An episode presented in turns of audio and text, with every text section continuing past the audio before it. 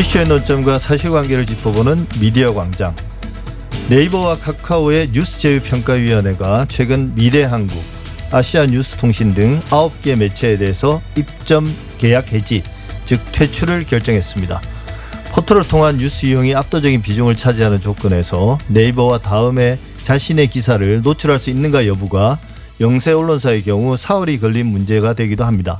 그래서 언론계에서는 제휴평가위의 심사를 포털 순응이라고까지 말하기도 하는데요. 그러다 보니 뉴스 제휴평가위원회에 대한 문제 제기도 끊이지 않습니다. 논점은 무엇인지 그리고 그 사회적 의미는 무엇인지 이정훈 신한대 교수와 함께 알아보겠습니다. 어서 오십시오. 안녕하세요. 네. 먼저 뉴스 제휴평가위원회 대다수 청취자들은 좀 낯설어 할 수밖에 없는데요. 네. 구체적으로 어떤 역할을 하는 기구입니까? 그 뉴스 제휴평가위원회는 네이버와 다음 포탈의 뉴스 서비스에 참여하는 제휴 언론사를 평가 심사하기 위해 2015년에 설립된 독립기구입니다. 언론 유관단체, 이용자단체, 학계 및 전문가단체 등 15개 단체에서 각각 2명씩 추천한 30명의 위원으로 구성되어 있습니다. 그동안 포탈이 이제 직접 하던 평가 심사를 어, 포털 외부의 독립적인 기구로 만들어서 수행하고 있다는 점, 어, 5기까지 오면서 고질적인 병폐로 지적되던 어뷰징 등 몇몇 문제는 어, 개선되기도 하, 면서 이제 평가를 받은 측면도 있습니다. 예, 그러니까 이게 방금 말만 들어봐도 뭐 그 참여하는 단체라든지 혹은 규모를 보더라도 상당히 메모드급인데요. 위원회 네. 치고는 이게 말, 말씀하신 것처럼 이게 상당히 이 언론의 입장에서는 사흘이 걸린 문제다. 제가 뭐 포털 수능으로 얘기기도 한다 이렇게까지 표현을 했는데 네. 이 제휴 심사를 통해서 이번에 퇴출되는 언론사가 나왔는데 이게 어느 정도 타격을 받습니까? 어 사실상 거의 대부분이라고 할 만큼 상당수의 뉴스 소비자들이 스마트폰, 컴퓨터 등을 통해서 어, 포털이나 SNS로 뉴스를 소비하는 현실을 고려하면은 포털에서 퇴출된다는 것은 예, 경영상에 굉장히 심각한 데미지를 받는다. 아, 조금 과장하자면 작은 규모 언론사의 경우는 자사의 뉴스를 소비자에게 노출시킬 기회 자체를 거의 완전히 상실한다. 아, 이렇게까지도 예. 어, 볼수 있을 정도로 타격이 매우 크다. 아, 이렇게 생각합니다. 예, 그게 이제 그 반대로 입점함으로써 얻게 되는 혜택도 그렇죠. 굉장히 크다는 크죠. 거죠. 네네. 그렇게 큰 영향을 미친다면 사실 이런 심사 결과에 대해서 반발도 클 텐데요. 그걸 또 잠재우려면 심사가 대단히 공정해야 하지 않겠습니까? 그렇습니다. 근데 구체적으로 어떻게 평가합니까? 어, 제휴 심사는 어, 규정에 보면 연 2회 실시하게 되어 있고요. 예. 재평가 주기는 6개월로 되어 있습니다. 평가 항목은 크게 나눠 정량 평가와 정성 평가로 나뉘고 배점은 정량 평가가 20%, 정성 평가가 80%로 어, 구성되어 있습니다. 정량 평가 항목의 경우는 기사 생산량, 자체 기사량, 기준을 통과만 하면 15점이 일괄적으로 부여가 되고요. 예. 윤리적 실천 의지 즉 자체 언론 윤리 강령 등이 제정되어 있느냐 등의 기준을 통과하면 또 5점이 부여됩니다. 정성 평가 요소로는 저널리즘 품질 요소, 윤리적 요소 그리고 이용자 요소로 어, 구분이 되어 있습니다. 예. 근데 방금 제가 듣기로 네. 정량 평가의 기본 점수가 많이 주어지네요. 그리고 네. 이제 그 점수를 얻기 위한 것도 뭐 각각 윤리 규정이나 이런 것들은 뚝딱 만들어낼 수도 있는 거고요. 네, 그다지 예. 정량 평가는 비중도 낮고 어 채우기도 그렇게까지 어려워 보이진 예. 않습니다. 근데 이제 정성 평가 비중이 80%나 된다는 게 좀 눈에 띕니다. 이게 정성 평가 쉽게 말하면 객관적인 수치로 평가되는 게 아니라 심사평가자의 어떤 주관이 개입될 그렇, 여지가 크다는 그렇습니다. 거지 않습니까? 네, 그렇습니다. 근데 이게 이제 우리가 정성평가를 하는 경우도 많은데 그런 경우는 뭐 비교를 해서 어떤 뭐 입점이나 대출 혹은 뭐 당락을 결정하는 그런 식의 심사에서는 이 정성평가를 그렇게 비중을 높이지는 않거든요. 그렇죠. 근데 여기는 지금 정성평가 비중이 너무 높고 그 정성평가에 대한 구체적인 기준도 규정상에 예. 나와 있는 게 보면 조금 어, 논란의 여지가 있는 부분이 많습니다. 조금만 살펴보면요. 저널즘 품질 요소의 경우는 사회적 가치성이 10점, 보도의 공정성, 정확성, 객관성이 15점, 보도의 전문성이 10점, 기사 생산 체계의 적절성이 5점 이렇게 배점이 돼 있고요. 윤리적 요소의 경우 기사윤리 10점, 광고윤리 10점, 선정성 10점 이렇게 되어 있습니다. 근데 구체적인 내용을 좀 살펴보면 규정, 규정에 구체적으로 나와 있습니다. 어, 공정성, 정확성, 객관성 항목의 경우는 악의적으로 편향성을 띠거나 부정적 표현을 사용하지 않는지가 중요한 판단 기준 중의 하나인데 예, 악의적이라고 하는 거는 이제 쉽게 말해서 고의적이라는 건데 네. 이거는 객관적으로 평가하기가 상당히 어렵죠. 그런 경우는 사실 법원 판결을 받아야 그렇죠. 할 수 있는 문제잖아요. 보통은 판사의 재량에 맡기는 경우가 많죠.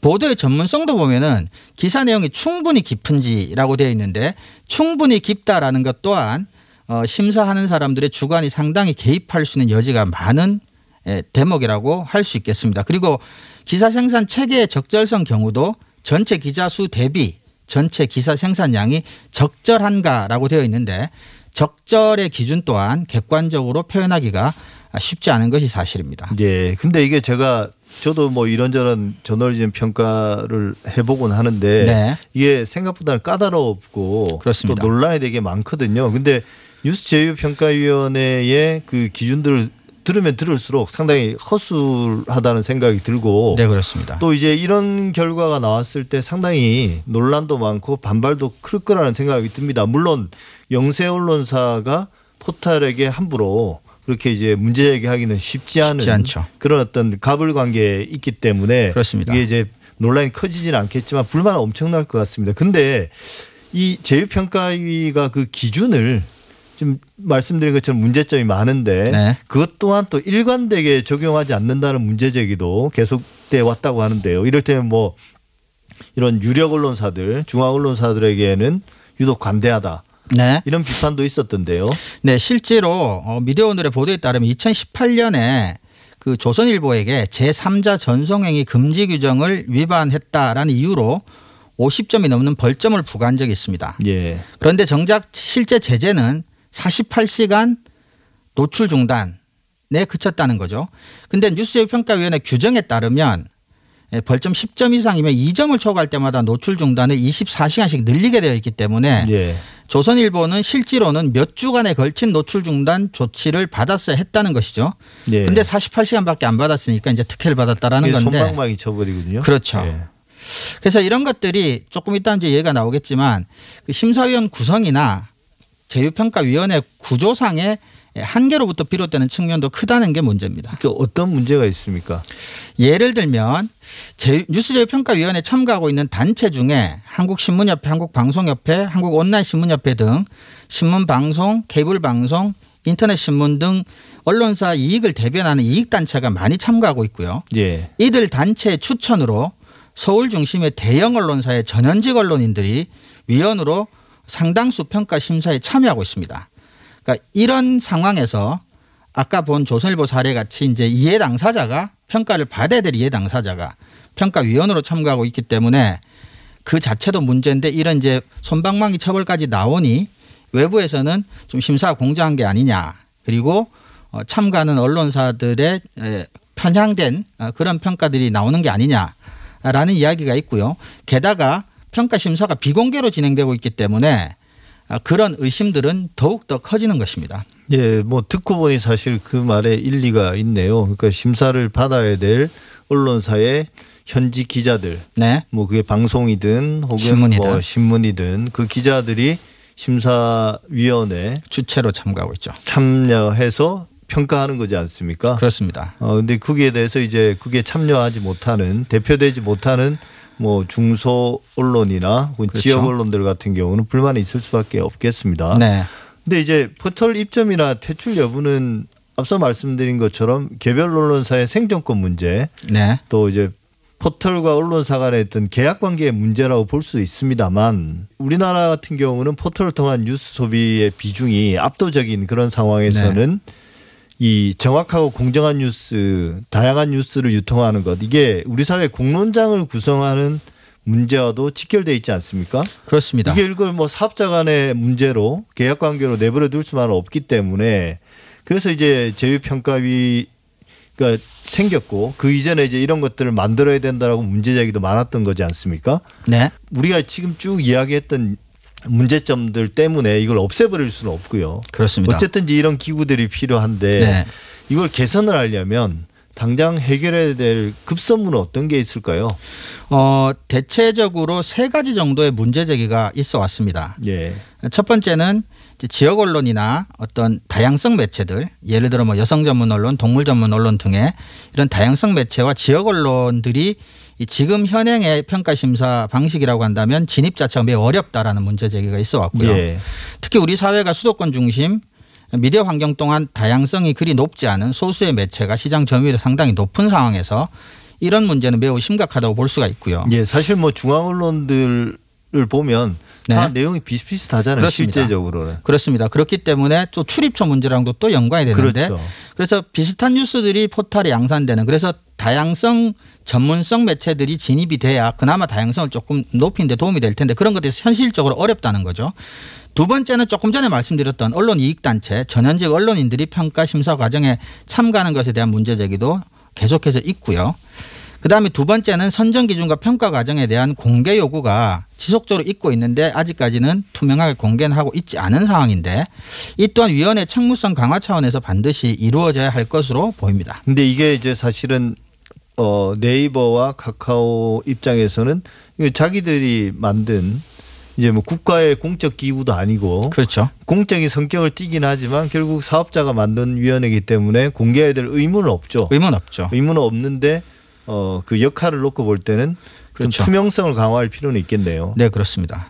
자, 그래서 이런 여러 가지 문, 제기되고 있는 문제점들을 개선하기 위해서는 예, 우선은 음, 아까도 말씀드렸다시피 이 뭐 위원회를 없앤다 아, 또는 뭐 급격하게 바꾼다라는 것은 현실성이 좀 떨어진다고 보고요. 그렇죠. 좀 장기적인 안목으로 조금씩 개선하고 어, 고쳐 나간다라고 봤을 때 우선 그래도 시급한 급선무 해결 과제는 일단은 아까 말씀드린 그 위원회 구성 언론사와 이해관계가 있는 단체와 개인이 위원으로 평가 심사 과정에 영향력을 행사하는 것만큼은 좀 급하게 시급하게 좀 막을 필요가 있다. 이제 이해 충돌 문제를 위해서 그런 현직 그렇습니다. 언론인들을 배제해야 되는 그렇습니다. 거죠. 그래서 네. 이해관계가 없는 보다 중립적이고 전문적인 뭐 시민단체 학계나 이런 인사들이 지금보다 조금 더 위원으로 많이 들어가고 언론인들이 참여하는 폭은 조금 줄일 필요가 있다라는 네. 생각이 들고요.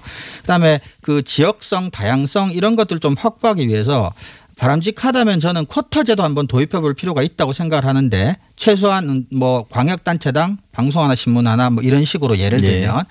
그것이 강제조항 신설이 어렵다면 최소한 평가 과정에서 지역 언론과 다양성 매체한테는 가산점을 부여하는 정도의 어떤 평가 기준을 어, 개선할 필요는 있다. 네, 아, 그 신문법 개정안의 그 쿼터에 대한 어떤 그 조항이 들어가 있긴 한데 그렇죠. 이제 신문법이 개정될지 안 될지 아직까지 모르는 상황 모르는 상황이니까요. 네네. 그래서 지금보다는 대형 언론사와 이해관계의 영향력을 줄이고 좀 더 중립적이고 객관적인 평가를 통해서 지역 언론과 다양성 매체를 좀더 어, 포탈에 진입하기가 수월하게 바꾸는 작업이 1차적으로는 시급한 해결 과제가 아닌가 이렇게 생각을 합니다. 네, 오늘 말씀 잘 들었습니다. 지금까지 이정훈 실한대 교수였습니다. 감사합니다.